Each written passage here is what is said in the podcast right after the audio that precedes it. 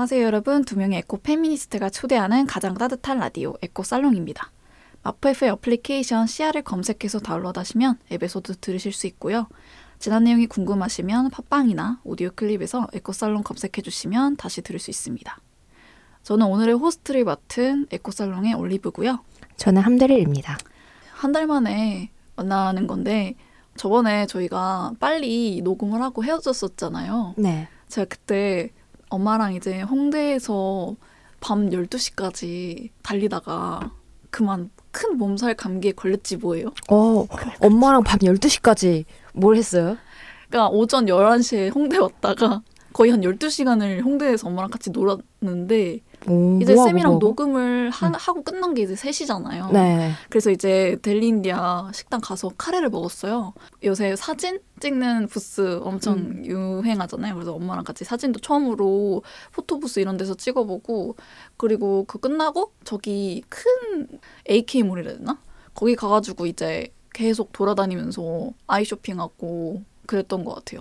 그러다가 이제 한 9시쯤에 술집을 갔어요. 엄마가 술을 되게 좋아하셔가지고 술집을 가서 둘 다 취해가지고 집에 오고 와, 엄마처럼 너무 엄마랑 너무 잘 지내는데 친구처럼 잘. 네, 그런 편이에요. 음. 그래가지고 근데 이제 다음날 엄마는 멀쩡한데 저만 혼자 거의 독감에 걸린 거예요. 제가 진짜 저는 제 생각에는 코로나인 것 같거든요. 그래서 그것 때문에 한 일주일을 진짜 아니다 일주일이 아니다 일주 이주 정도를 진짜 심하게 알아가지고 제가 어, 많이 힘들었어요 그때. 어, 그래서 다시는 엄마랑 홍대에서 술을 달리지 않으리 차라리 집에서 달리자. 야, 어머니가 주당이시네. 주당도 주당인데 체력이 너무 대단하신 것 같아요. 저는 이렇게 골골대고 있는데 멀쩡하신 게 대단하다 이 생각 들었고 이렇게 저는 좀 아프게 좀 보냈는데 쌤은 좀 어떻게 지내셨어요? 아, 엄마랑 놀다가 체력에서 밀린 올리브의 얘기를 들으니 네. 아, 저 같은 경우는 뭐 책 읽고 명상하고 뭐 운동도 하고 이러면서 평온하게 보냈고 저 같은 경우 요새 마음이 진짜 많이 치유가 됐어요. 음. 그래가지고 진짜 되게 생각을 비우는 게 엄청 중요하구나 싶더라고요. 음. 이게 그릇이 비어야 그 빈 그릇에 다른 사람의 이야기도 들어오고 새로운 생각도 들어오는 거잖아요. 맞아요. 아, 내가 너무 오랫동안 그릇을 비우고 조금 나 자신의 뭔가 마음을 돌아보고 약간 이런 작업을 너무 오랫동안 안 하고 있었네? 이런 생각이 많이 들더라고요. 그러니까 제 스스로가 다 뭔가를 책임져야 되고 잘해야 된다는 것 자체가 음. 제가 약간 너무 조금 나 자신의 어떤 특별한 존재여야 된다는 생각이 너무 젖어 있지 않았나. 음. 그런 생각이 든 거죠. 근데 제가 막 저 우리 집에 사는 고양이하고 다를 게 뭔데라는 생각을 하니까 내가 설사 조금 내 삶에서 어떤 일이 벌어지고 설사 그 결과가 뭔가 좋지가 않고 관계에서 상처받는 일이 생기고 상처를 주는 일이 생기더라도 내가 저 고양이하고도 크게 다르지 않은 그냥 하나의 생명일 뿐인데 그냥 아 그게 삶이구나라는 생각이 들더라고요. 음. 요새 제 지난 몇 년간 있었던 일들 정리를 하면서 음. 그 정리하는 시간을 보냈구나. 맞아요, 맞아요. 그러면서 마음이 많이 그러니까 치유가 됐어요. 음. 아 그리고 또좀 음. 묻고 싶은 게 이번에 마포 FM에서 조만간 진행하는 음. 이제 모임을 좀 어떻게 진행하게 되셨다고 들었어요. 그 모임을 좀 한번 소개해 보실 수 있을까요? 아, 네. 그 마포 FM에서 이번에 그 모임을 이 아래 이제 플루토라는 공간이 있어요. 저희 녹음실 아래 한 3층에 네. 거기서 이제 그 다양한 호스트들하고 음. 프로그램 그 마포 FM에서 라디오를 진행한 호스트들하고 하는 어떤 모임들을 진행 중입니다. 음. 에코 살롱에서는 이제 마음을 해방하는 독서 라는 음. 모임을 진행을 할까 하는데요. 이제 독서를 할 때 저는 또 글을 취미로 쓰는 사람이지 않습니까? 네. 그래서 다양한 독서를 해서 나의 글의 quality를 높여야겠다는 어. 그런 나 저의 욕심이 좀 많았던 게 사실이에요. 사실. 음, 음, 음, 그러니까 혹은 그 지식을 통해서 아, 그 글을 통해서 내가 지식을 축적하여 똑똑한 사람이 되겠다는 저의 어떤 강렬한 어떤 욕망이랄까요? 그런 게좀 음, 음. 많았는데 이번에 이 모임에서는 좀 그런 걸 좀 내려놓고 싶다 생각을 했어요. 어, 좀 모임에 어떤 분들이 좀 참여하세요? 아직은 그 모집이 안 돼서 네, 네, 네. 지금 앞으로 이 방송을 듣고 이제 마포 FM에서 아마 공지가 올라갈 거예요. 아, 많이 신청을 해주셨으면 좋겠는데요. 아 누구나 할수 누구나 있어요. 누구나 가능합니다. 아, 음. 네, 누구나 가능하고 이제 그래서 조금 지식을 얻는 것 자체를 목적이라기보다는 한글을 읽어도 내 삶에 어떻게 좀 경험으로 만들 수 있을지, 접목할 수 있을지. 네, 그런 좀 실질적인 독서가 됐으면 좋겠다는 생각을 해요. 음, 음. 맞아요. 어, 항상 독서 책 읽고 나서 뭔가 아, 다 읽었다 이런 게 아니라 그 책을 읽고 그 책에 적힌 뭔가 어떤 추상적인 개념이나 감정이 이- 내 삶으로 이어지면 진짜 좋겠다고 생각한 적이 되게 많은데 그런 적이 별로 없잖아요. 음. 그러니까 그런 경험을 좀 포함해서 할 수 있는 모임이 많아졌으면 좋겠는데 보통의 독서 모임은 좀 지식 유형이나 뭐 지식 관련된 모임들이 많으니까 그렇죠. 이런 모임이 세상에 꼭 필요 하다는 생각에 많은 분들이 관심을 갖고 참여해 주셨으면 좋겠네요. 같이 마음 공부해요 저희. 이게 마포 FM 플루토에서 열리니까 또 마포 주민분들이 특히나 관심 있어 할 만한 독서 모임 같아요. 그래서 많은 분들의 이제 관심 부탁드리겠습니다. 이래서 이제 저희가 서로의 근황을 잠시 소개해 봤는데 이제 다음으로 넘어가서 저희가 어 지금 꼭 알아야 할 어, 환경 뉴스를 공유하는 시간 에코 슬로우 뉴스 코너를 좀 하려고 해요. 사실 slow라기엔 너무 뜨끈뜨끈한 뉴스긴 한데요.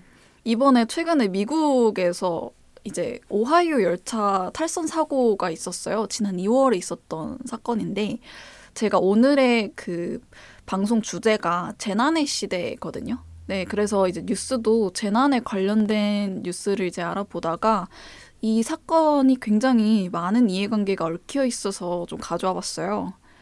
이 미국 오하이오 주에서 유독 물질을 실은 화물 열차가 이제 탈선을 해서 아, 근데 그 탈선하면서 이제 폭발이 되고 거기에 이제 화학 물질이 노출이 됐는데 그게 염화비닐 이라고 해서 굉장히 유독가스라고 하더라고요. 근데 이제 이게 어떤 일이 있었냐면 이 화물 열차가 탈선하면서 그런 유독가스가 나온다 이런 내용을 어떤 기자가 이제 보도를 했는데 체포가 된 거예요. SNS에서 이런 이슈가 되고 있는데 이, 이게 이제 어떤 점에서 흥미롭냐면 재난의 정치학이라고 해서 이 재난을 가지고 정치적으로 많이 엮 으려는 그런 이슈들이 좀 보이고 있어요. 그래서 바이든 정부와 도널드 트럼프 전 대통령이 이를 두고 이제 공방을 벌이고 있는 거죠. 그래서 재난이 일어날 때마다 현 정권에 대한 비판이 엄청 거세잖아요. 음. 그래서 이걸 두고 아 자기 책임이 아니다라고 하고 있고 수많은 여기 오하이오 주에 있던 그 열차 탈선 사고 근처에 있던 지역에서 동물들이 갑자기 죽어 나간다거나 공기 중에 자극성 가스가 남아 있다라는 보도도 있었고 일부 주민들에게서는 메스꺼움과 두통 증상이 나타나고 있다고 합니다. 그래서 빨리 이 오하이오 주의 열차 탈선 사고 사상자 없이 잘 정리됐으면 좋겠고 또 이것뿐만 아니라 그 해외 외신 기사에서 그리스에서도 단순히 열차 탈선이 아니라 거의 참사일 정도로 음. 사상자와 사망자가 40명이 넘는 수준이라고 하더라고요. 음. 그래서 그리스에서 이런 일이 있었다. 그런 생각이 들면서 일상 속에 일어나는 전 세계적인 재난에 대해서도 좀 많은 생각을 하게 됐던 시간이었고 그래서 오늘 다음 방송에서 저희가 이 뉴스를 바탕으로 이 재난의 시대라는 주제로 많은 이야기를 나눌 것 같고요. 그러면 잠시 쉬었다가 에코살롱 덕질 방송 시작해 보도록 하겠습니다. 여러분은 지금 100.7MHz 마포 FM 에코살롱을 듣고 계십니다. 에코살롱 덕질 방송 1부 허심탄회 솔직 토크 코너 시작할 건데요. 오늘 제가 가지고 온 키워드는 이제 재난의 시대라는 키워드입니다. 사실 제가 이제 재난의 시대라는 키워드를 선정하게 된 배경에는 이제 제가 오늘 2부에서 소개할 밤의 여행자들이라는 책을 읽고 나서 아 재난이라는 키워드를 좀 같이 얘기해봤으면 좋겠다 이코살롱에서 이런 생각이 들어서 키워드를 선정했고 대신 이제 이건 2부에서 나눌 얘기니까 이제 1부에서는 재난에 대한 어떤 우리의 어떤 프레임 그리고 재난하면 떠오르는 것들이나 어떤 우리 재난의 시대에 살고 있다는 것에 대한 의미를 좀 생각해 보려고 해요. 그래서 일단은 드리쌤한테 묻고 싶었던 거는 재난하면은 어떤 이미지나 어떤 키워드가 연상되는지 좀 궁금했어요. 음, 예전이랑 최근이랑 좀 이미지가 바뀐 것 같아요. 어, 네. 예전에는 뭔가 막을 수 없는 자연재해 같은 느낌이었다면 최근에는 음, 막을 수 있었지만 막을 수 없었던 어떤 것이라고 음, 그렇게 좀 생각이 많이 들어요. 특히 그 몇 가지 좀 큰 사건들이 있었잖아요. 네. 뭐 지금 뭐 세월호 사건도 있었고 최근에 있었던 이태원 사건도 그렇고 그 중에 상당수가 좀 미리 예방할 수 있었던 정말 안타까운 어떤 사고들에 직면하면서 그 안에 있는 어떤 정치적으로 얽히, 얽히고 얽힌 어떤 정말 우리 사회의 어떤 밑바닥 네. 그것까지 다 볼 수 있는 음. 그런 게 재난이 아닌가라는 음. 생각이 좀 많이 드네요. 저도 재난하면은 사실 드릴쌤처럼 똑같아요. 옛날에는 어렸을 때는 재난하면은 천재지변 이런 음. 게딱 이제 자연재해 이런 거 있잖아요. 막 쓰나미. 옛날에는 진짜 쓰나미 영화들 많이 나왔고 그러니까요. 타워라는 재난 영화도 있었고 지금도 뭐 재난 영화가 많이 나오긴 하지만 조금 더 판타지에 가까운 느낌이 없지 않아 있어요. 근데 지금은 진짜 말씀하신 것처럼 저는 오히려 인재 측면에서의 재난을 더 많이 떠올려요. 내 주변에 있었던 사람들의 이야기 중에 재난이 굉장히 많고 실제로 재난의 생존자도 계시고 내가 뭔가 직장을 잃을 위기 이런 것도 어떻게 보면 재난일 수 있다고 저는 생각하거든요. 그래서 그렇게 보면은 누구나 지금 일상이 곧 재난이다. 이렇게 말하면 좀 그런가요? 근데 아무튼 저는 좋게 보면은 진짜 누구나 지금 재난을 피할 수 없는 시대에 살고 있다라는 생각이 좀 들었던 것 같아요. 가장 최근에 들쌤이 뭔가 경험했다거나 아니면 내가 알게 된 그런 재난 같은 경우가 또 있을까요? 근데 이거는 또 올리브가 이후에 좀 얘기할 얘기도 한, 한데 네. 저도 그 육교가 아래로 신도림 근처에 네네. 가라앉았다는 얘기 저도 들었거든요. 아, 어, 어떻게 알게 되셨어요? 뉴스 보다가? 뉴스 보다가 저도 알게 됐는데 저는 좀 그런 게 좀 무섭더라고요. 응, 응. 저는 옛날에 이전 직장을 출근할 때 항상 다리를 건너서 출근을 해야 되는 그런 통근이었거든요. 네. 그러다 보니까 아, 진짜 약간 이런 거 무섭다라는 생각이 들어요. 그러니까 이게 새벽인 게 얼마나 다행인지 차라리 아무도 안 다니는. 그러니까 이게 어떤 일이냐면 이번에 올해 있었던 일이잖아요. 올해 1월 후반이었나? 그때 이제 서울에 있는 신도림역 근처에 보행육교가 원래는 이렇게 위로 좀 붕 떠 있는 상태였는데 갑자기 어느 날 보니까 시민들이 보니까 갑자기 아래로 이렇게 축 처져 있더래요. 그래서 시민들이 어 이거 다리 좀 이상하다 막 간 것 같다 하면서 시청에다가 그 민원을 넣었는데 안 나온 거야 아무도. 그러다가 이제 이 다리가 이렇게 마침내 아래로 내려앉는 일이 발생하니까 그제서야 다들 부랴부랴 나와가지고 이렇게 가드레일 치고 이것도 시민이 제보해서 아마 그 그제서야 이렇게 막 출입 통행 금지 이렇게 친 걸로 알고 있거든요. 음, 그래서 충격적이었고 음, 그리고 그 코로나 이후로 자영업자분들이 많이 어려워지면서 폐업을 많이 했다고 하더라고요. 근데 폐업도 그냥 단순히 한 가게가 폐업한 게 아니라 한 지역 전체가 아예 죽었다고 해야 되나? 음, 소멸됐다? 음, 이 정도의 어떤 뭐 예를 들면 뭐 지방 도시 소멸 이런 것도 하나의 재난이라고 볼 수 있겠고. 음, 그래서 우리는 진짜 말 그대로 재난의 시대에 살고 있는 게 아닌가 뭐 이런 음. 생각도 들었고. 근데 또 생각해 보면은 이제는 옛날에는 이제 자연재해나 천재지변 같이 우리가 뭔가 막을 수 없고 되게 불확실하고 이런 것들만 재난이라고 생각했다면 지금은 이제 아까 말했던 것처럼 노동 그리고 어떤 안전 이런 것들은 사실 우리 정치나 사회나 이런 경제 이런 문제랑 다 긴밀하게 얽혀 있잖아요. 그래서 이 재난이 막을 수 없다라고 생각할 게 아니라 이제는 우리가 시민으로서 적극적으로 이거를 목소리도 내고 이 긴밀하게 얽혀 있다는 걸 알고 재난을 대하는 게 좋지 않을까 뭐 이런 생각을 좀 했어요.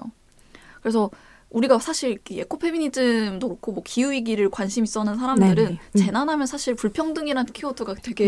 음. 연결되어 있잖아요. 특히 이제 이번 코로나도 되게 큰 재난이었고 이 코로나 이후로 굉장히 사람들이 아 이거 완전 불평등을 더 부각시키는 어, 엄청난 터닝 포인트였다 이런 말들을 하는데 쌤은 어떤 점에서 이 재난 불평등이 더 크게 와닿았는지 좀 궁금하더라고요.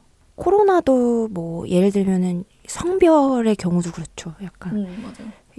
그 아무래도 그런 백신이나 이런 게 백인 남성 위주로 되어 있다 보니까 그 아직 제대로 밝혀지지 않은 몸의 영향에 어, 어떻게 여성에게는 다르게 주어지는지 음. 혹은 약간 내가 양성이라던가 혹은 성 전환을 했다던가 그래서 내가 뭐 호르몬 치료를 받고 있을 수도 있고 그런 다양한 어떤 성 정체성의 음. 조건들이 또 있을 수가 있잖아요.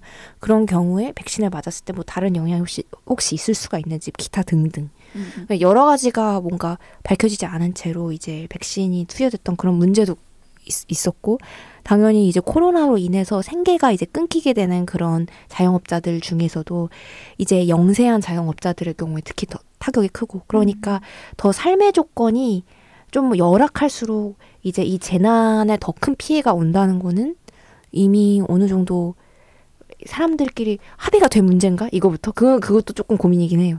아 불평등이 어떤 사회적 합의가 되어 있는 문제냐? 어 재난이 과연 사회적 불평등이냐? 하는 게 과연 사회적으로 지금 합의된 문제인가라는 저는 지금 좀 조금 고민이 드는데 음. 올림은 어떻게 생각해요? 이게 사람들이 대체적으로 조금 그런 인식이 현재 있는 것 같아요. 어, 저는 거시적으로 보면 사람들이 동의하는데 그게 내 밥벌이와 직결되는 순간 약간 자기 방어 태세로 부인하는 경향이 있을 거라고 생각해요. 음. 그러니까 예를 들면 뭐 이게 잘못된다는 건 아니고 그러니까 거시적으로 봤을 때는 사실 너무나도 너무나도 당연해요. 그러니까 여기 이제 재난 불평등이라는 도서가 실제로 있는데 여기 스톡홀름에서 국제 경제 연구소라는 곳이 있는데 여기서 네네. 연구한 발표에 따르면 지리 물리학적으로도 어떤 사건이 발생했을 때 부유한 나라의 사망자 수는 가난한 나라 사망자 수의 30%밖에 되지 않았다. 그러니까 이게 무슨 말이냐면 사실 부유한 나라일수록 더 여유가 있잖아요, 자본에. 음. 그렇다 보니까 복지, 안전 이런 가장 부차원적인, 그러니까 우선적인 생계는 다 해결됐으니까 그 다음은 이제 우리 국민들의 생명 하면서 복지 안전 이런 걸 더 발전시킬 여지가 당연히 있잖아요. 음. 근데 이제 개발도상국이나 그 이하의 국가에서는 일단 당장 먹고 사는 게 중요하다 보니까 국민들의 생명 이런 것보다는 이 나라의 국 가의 경제를 살리는 게 더 우선이니까 당연히 복지나 안전에 관련된 그 투자를 할 여력이 없죠. 음. 그렇다 보니까 당연히 천재지변이든 인재든 뭐 어떤 사건이 일어났을 때 당연히 더 취약할 수밖에 없다. 이게 사실 어떻게 보면 논리가 너무 완벽하잖아요. 이 논리는. 네. 그래서 저는 그런 면에서는 재난 불평등이 당연히 이제 거시적으로 봤을 때는 모든 사람들이 동의할 것이라고 생각은 해요. 음. 근데 이제 이게 내 일상의 문제로 다가왔을 때. 그러니까 음. 내가 합격하고 내 옆엔 합격하지 못했어. 음. 사실 이 사람한테는 재난인데 그게 만약에 어 얘가 나한테 뭘 한다? 어 너 나한테 왜 그래? 약간 이럴 수도 있는 거고 사실 그게 뭔가 나한테 피해가 된다고 느껴지는 순간 우리는 사실 같은 재난이어도 좀 다르게 반응할 수도 있을 것 같고 그러니까 음. 왜 제가 2부에서 음, 음. 말씀드린 밤의 여행자들이라는 이 책도 그런 면에서 되게 날카로웠거든요. 음. 그러니까 주인공이 재난 속에 있을 때는 여행 그 회사에서 나온 사람이니까 이 여행 관광 자체에 대해서 그렇게 크게 자기는 뭐 어차피 갈 거니까 이렇게라고 생각하는데 음. 완전히 고립이 되고 나서야 그때서부터 이제 두려워하고 무서워하고 이런 감정을 갖게 되거든요. 그러니까 음. 그러니까 재난은 멀리서 봤을 때 단지 내가 뭐 약간 다크 투어처럼 내가 재난을 관광으로서의 요소로 바라봤을 때는 사람들이 아 나는 그래도 아니니까 저 당사자들이 아니니까 하는 어떠한 우울감 음. 정도는 있을 거예요. 하지만 그게 내가 내일이 됐을 때 음, 다른 순간. 얘기가 된다는 거죠. 음. 그러면서 좀 많은 생각할 거리들이 있지 않나 이런 음. 생각이 드네요. 맞아요. 그 올리버의 말처럼 이 재난이 더 이상 남의 문제가 아니라 너의 문제가 아니라 내 문제이기도 하고 내 주변 이웃의 문제이기도 하고 약간 그렇게 조금 생각이 확장이 된다면 사람들이 다 같이 모여서 그 어떤 재난이나 이슈에 대해 더 크게 목소리를 높이고 할수 음, 음, 음. 있겠다는 생각이 좀 드네요. 네, 그래서 이따 이제 3부에서 제가 그 재난을 용어를 정의를 좀 바꾸자 이런 얘기를 할 건데 어, 이따 3부에서 궁금합니다. 얘기를 하고 일단 먼저 이제 1부를 마무리하고 2부로 넘어가 보도록 하겠습니다. 여러분은 지금 100.7MHz 마포 FM 에코살롱을 듣고 계십니다. 2부 올리브의 피코너 시작해 보도록 할 텐데요. 이미 1부에서 말씀드렸지만 제가 오늘 선정한 그 콘텐츠는 윤고은 작가님의 장편 소설 밤의 여행자들이라는 책입니다. 이게 정말 놀라웠던 게 이게 2013년에 출간된 책이에요. 오, 굉장히 통찰력이 있는. 어, 그죠. 그러니까 음. 지금 읽어도 사실 전 이 책 읽으면서 그 튀르키의 지진이 좀 생각났거든요. 음. 그, 그런데 이 책이 출간된 건 2013년이야. 그래서 어머 이럴 수가 굉장히 어, 센세이션하고 이 압수를 몇, 몇 수나 내다본 건지 모르겠다 이런 생각이 드는 굉장히 좀 저한테는 좀 재밌고 신선한 작품이었어요. 이게 어떤 내용이냐면 이제 주인공인 고요나라는 친구가 회사에서 굉장히 위기에 처하게 돼요. 이 밥벌이 위기에 처하게 되는데 자기도 모르게 갑자기 약간 잘릴 위기에 처한 거예요. 음. 이 성과가 이제 부진하다는 이유로. 그래서 이 사람이 이 재난 여행을 이제 기획하거든요. 이 재난 지역 중 한 곳을 가게 되고 뭐 A라고 합시다. 그 A라는 그 재난 지역을 가게 되고 여행사에 이때 약간 스파이로 가서 체험을 하다가 진짜 고립이 돼요. 진짜 이제 낙오가 되면서 이제 단순한 여행사 직원이 아닌 어, 인간 고요나로서 그 지역에서 A라는 지역에서 겪게 되는 다양한 에피소드가 나타나고 이 충격적인 사건에 휘말리게 되면서 과연 이 요나는 A라는 지역에서 살아남을 수 있을지 무사히 회사로 돌아가서 어, 찬스를 성공시킬 수 있는지 이것이 과연 관건인 이제 이야기라고 볼 수 있습니다. 그래서 이제 요나가 일단은 직장인이라는 설정부터 굉장히 공감이 좀 갔어요. 음. 저는 뭐 비록 직장을 다니진 않지만 이 밥벌이 위기라는 측면에서는 음. 굉장히 큰 공감을 느꼈고 직장에서 위기라는 그런 어떤 메타포를 주- 부여하는 것이 김대리라고 칩시다. 그 김대리라는 어떤 인물이 성추행을 하거든요. 성희롱을 네, 하고 성추행을 그쵸. 하는데 약간 회사에서 잘릴만한 애들을 만만한 애들만 골라서 그렇게 한다는 거예요. 그래서 요나는 그 성추행을 받으면서 가장 먼저 떠올랐던 건 그 불쾌함뿐만 아니라 아 나 곧 있으면 잘릴 수도 있겠구나 라는 직감을 했다는 거죠. 그 그런 메타포가 되게 어, 이런 신선한 충격이었고 그리고 이제 또 재난 지역을 여행 상품으로 놓는다는 설정이 참신했던 것 같아요. 저는 이 음. 재난 지역을 여행 상품으로 생각했을 때, 어 지금 이미 dark tour라는 그막 체르노빌 가서도 여행하는 음. 사람들 많고 그런 거 보면서 어 이미 있잖아 이런 생각이 들면서 그러니까. 어 그럼 좀 뻔할 수도 있겠는데 가서 무슨 뭐 무서운 일이 생기나 이랬는데 또 약간의 반전의 반전 이런 것들이 좀 나와요. 반전이 저는 개인적으로 세 번 정도 있었다 라고 느꼈는데 일단 쌤의 그런 전체적인 감상도 좀 궁금합니다. 이 요나라는 인물 묘사가 되게 리얼하더라고요. 어 인물에 인물에 특히 그 나는 재난 당사자가 아니라고 생각하는 그 미묘한 우월감이 있다가 내가 당사자가 생겨 세- 됐을 때 어떤 충격에 맞아요. 대한 그런 어떤 심리라던가 아니면 내가 회사에 소속됐을 때 그때 성추행을 당하잖아요. 네. 성추행 피해자들끼리 같이 목소리를 내려고 하는데 나는 거기에 소속되고 싶지 않다고 생각하는 그런 심리라던가 음, 음, 음. 그런 어떤 그 인물의 심리가 되게 리얼했던 것 같아요. 음. 현실적이고. 음, 음, 음. 음. 그리고 이제 뭐 스포일러가 될 수도 있겠는데요. 이 책의 가장 어떤 하이라이트라고 볼 수 있는 부분은 재난을 기획한다는 거였어요. 여기 A라는 지역에서 지금 아주 위험한 일을 벌이게 되는데 거기에 요나가 휘둘리게 되거든요. 그 일이 바로 이제 재난을 인위적으로 만드는 거였어요. 음. 그래서 그 재난을 가짜 재난을 이렇게 연출시켜서 무고한 그런 사람들 소위 악어라고 작중에서는 표현을 해요.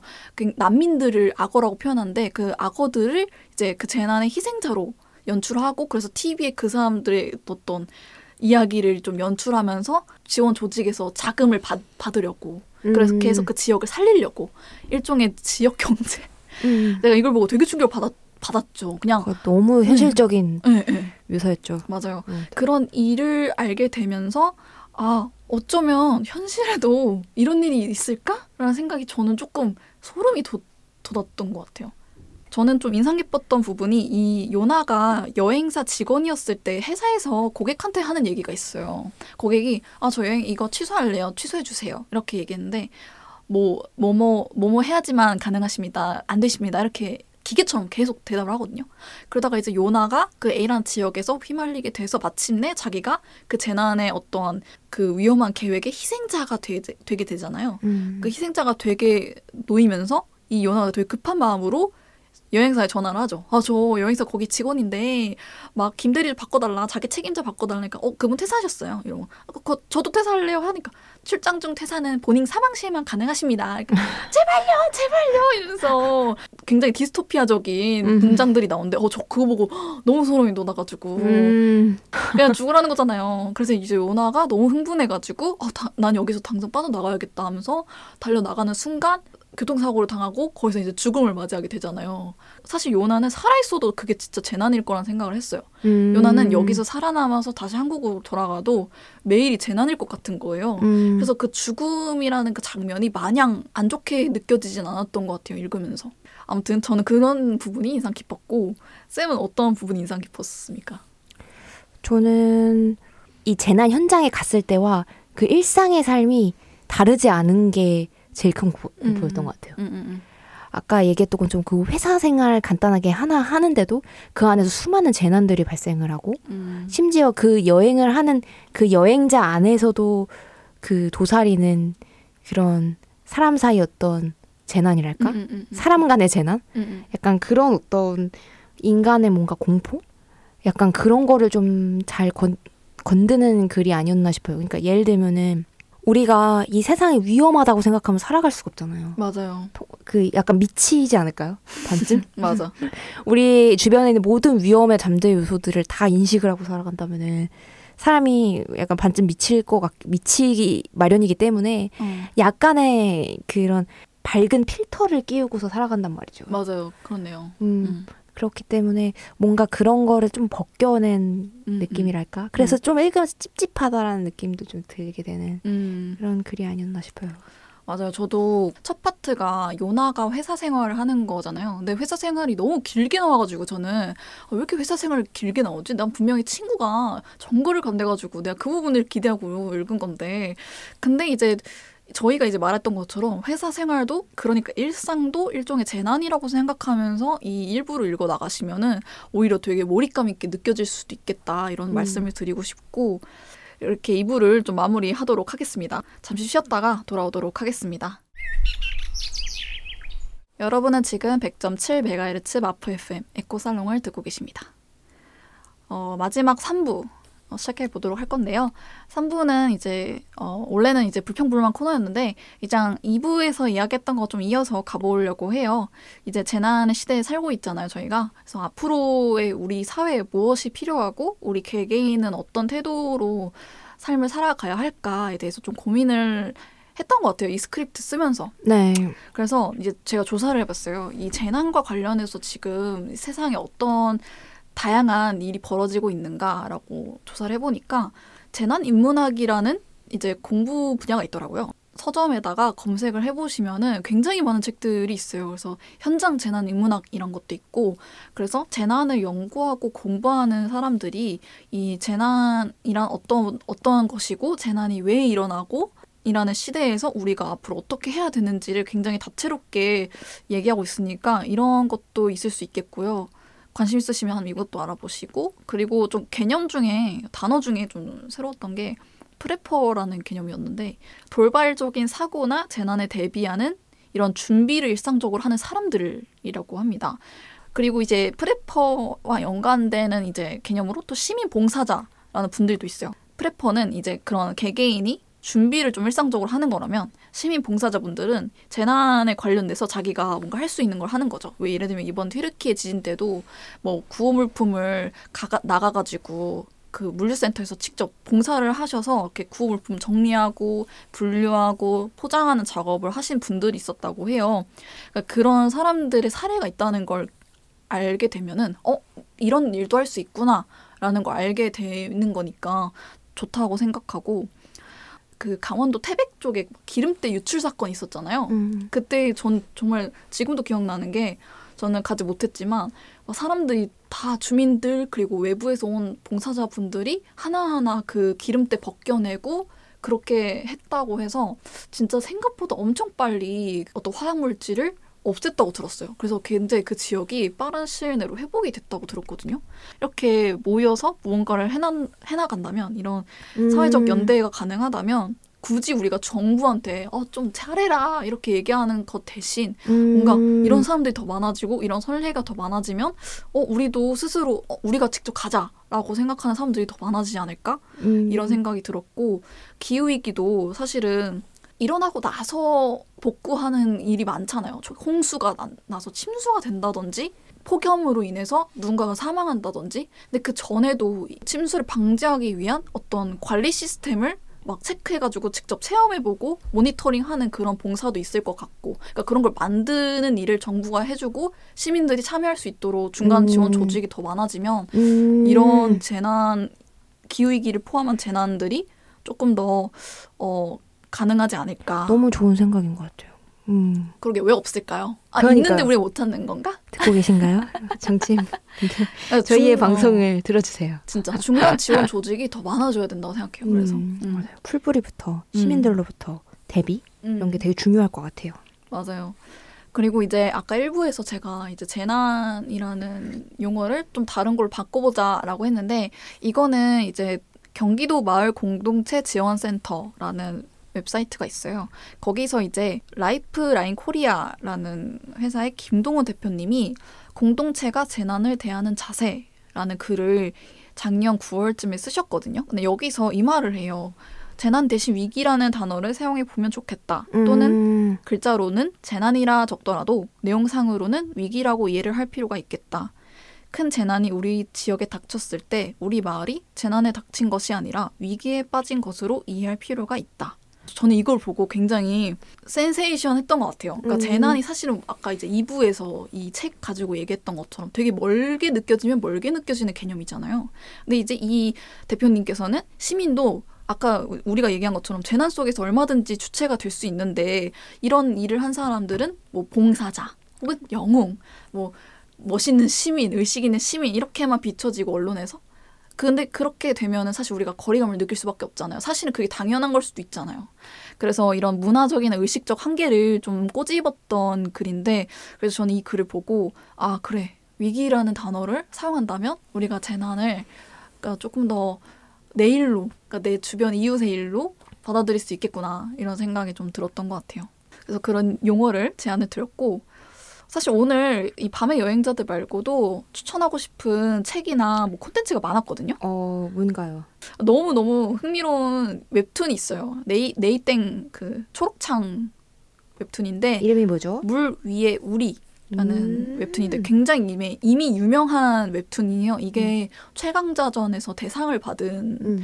웹툰이고 이 내용이 어떤 내용이냐면 이제 해수면이 급격히 상승한 미래의 지구를 배경으로 하는 거예요. 그래서 인류가 당연히 이제 해수면이 상승하니까 땅덩어리가 부족해지고 이제 먹거리도 부족해지고 생존에 이제 다양한 문제에 직면을 하게 되는데 이제 온건주의자랑 그리고 자유주의자 이렇게 나누, 나뉘어요. 그래서 해수면이 원래 급상승하기 전에도 한국이 이제 다 제, 대비를 하려고 강원도한테 막 이런 물자를 많이 보내놔요. 근데 갑자기 너무 세- 생각보다 빨리 해수면이 상승하니까 강원도가 욕심이 생겨서 문을 음. 걸어 잠근 거예요. 음. 그래서 강원도가 이 웹툰에서는 가장 최종 보스인 거고 이 강원도를 둘러싸고 다양한 파벌들이 전, 전쟁을 일으키면서 나오는 내용인데 재밌습니다. 그래서 어, 봐야겠다. 예. 음. 그래서 단, 단순하게 좀 이렇게 보면 좀 무섭다. 막 싸우는 내용 아니냐라고 할 수 있지만 이 무리의 우리 그 검색해서 보시면 알겠지만 귀여운 애기가 나와요.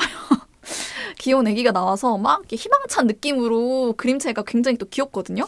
그래서 그 애기가 제가 보기엔 아마 이 웹툰의 희망이 될 것 같은데 아무튼 그런 내용도 있었고 이걸 추천해주고 싶었고 그리고 또 책 중에는 자- 재난 그 이후라는 책이 있어요. 재난 그 이후.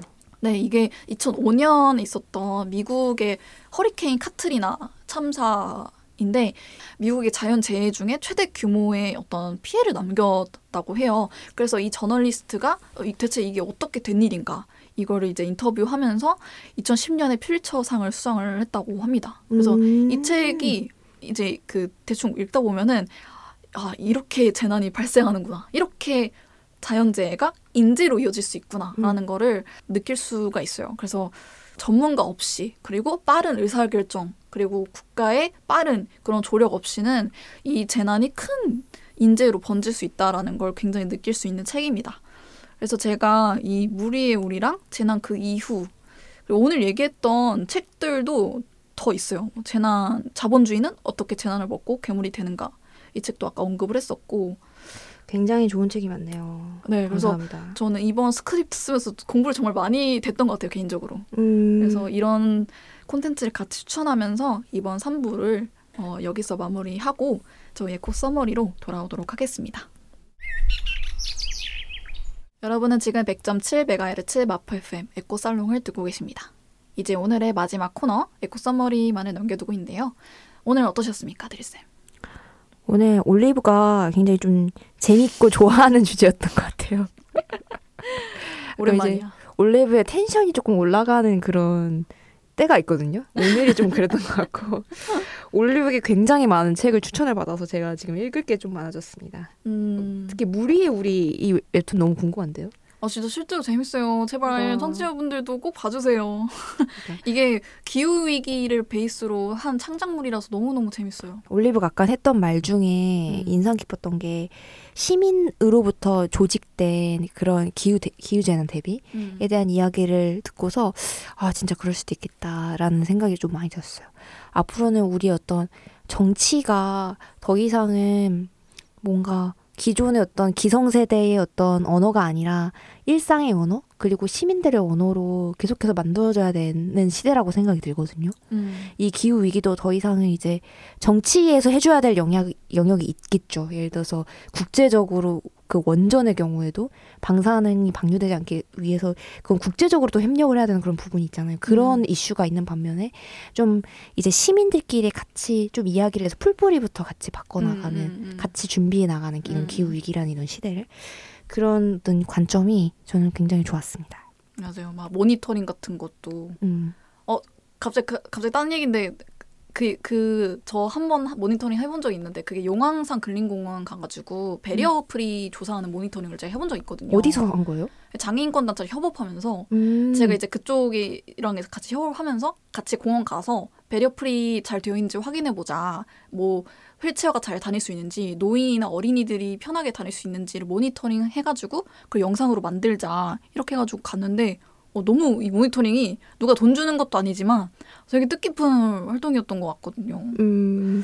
그래서 그게 갑자기 좀 생각나네요. 그런 걸 좀 많이 알려줄 수 있는 어, 그런 행사 있으면 알려주는 것도 참 좋겠다. 헉, 내가 해볼까? 아 진짜 필요한 블루오션인데 여기 진짜 이 사회 문제 쪽 블루오션 많아요. 아무도 안 하려고 하니까. 저희 같이 해봅시다. 더 알리는 일을. 저의 echo summary는 ChatGPT 막 이런 거 나오고 막 그러면서 더 막 전문성이 필요해진 거 아니냐 뭐 이런 말도 나오는데 저는 이 책 읽고 또 재난의 시대라는 키워드로 이제 스크립트 쓰면서 아 generalist가 너무나도 필요하다. 그러니까 음. 특히 통합적인 관점을 가진 관리자의 리더십이 이 재난의 시대에 너무 절실하다는 걸 느꼈는데 이게 책 내용 중에 이 핵심 관계자 요나 뭐 그리고 스크립트 작가 그리고 이제 관계자 한 명 이렇게 세 명 빼고 나머지 주민들은 이 분업화가 되어 있다 보니까 자기가 하는 일의 이 진상을 몰라요. 안전에 있어서 분업화라는 게 사실은 능률 효율성 측면에서 분명 장점을 갖고 있지만 이 소설 속 상황처럼 자기가 하는 일이 뭐 어떤 의미인지를 모르게 되면은 당연히 안전 불감증이라든지 그런 자기가 하는 일의 어떤 위험성을 체감하지 못할 거라고 생각하거든요. 그런 점에 있어서 현사회를 날카롭게 꼬집은 내용이라고 느껴졌고 그래서 이런 통합적인 관점으로 이 조직원들에게 일을 분, 분배할 수 있는 그런 리더십이 정말 필요하고 그리고 하- 당사자들도 그러니까 하는 일의 당사자들도 통합적인 관점으로 자기 일을 대하는 것이 이 안전에 있어서는 특히 중요하다 음. 이런 생각이 들어서 이런 재난의 시대에 필요한 자세를 좀 제안을 해봤습니다. 네, 그럼 이제 아쉽지만 에코살롱 인사드리려고 합니다. 네, 저희는 올리브, 함드릴이었습니다. 네, 청취자 여러분 남은 한 주도 들숨날숨에 에코하시길 바랄게요. 안녕.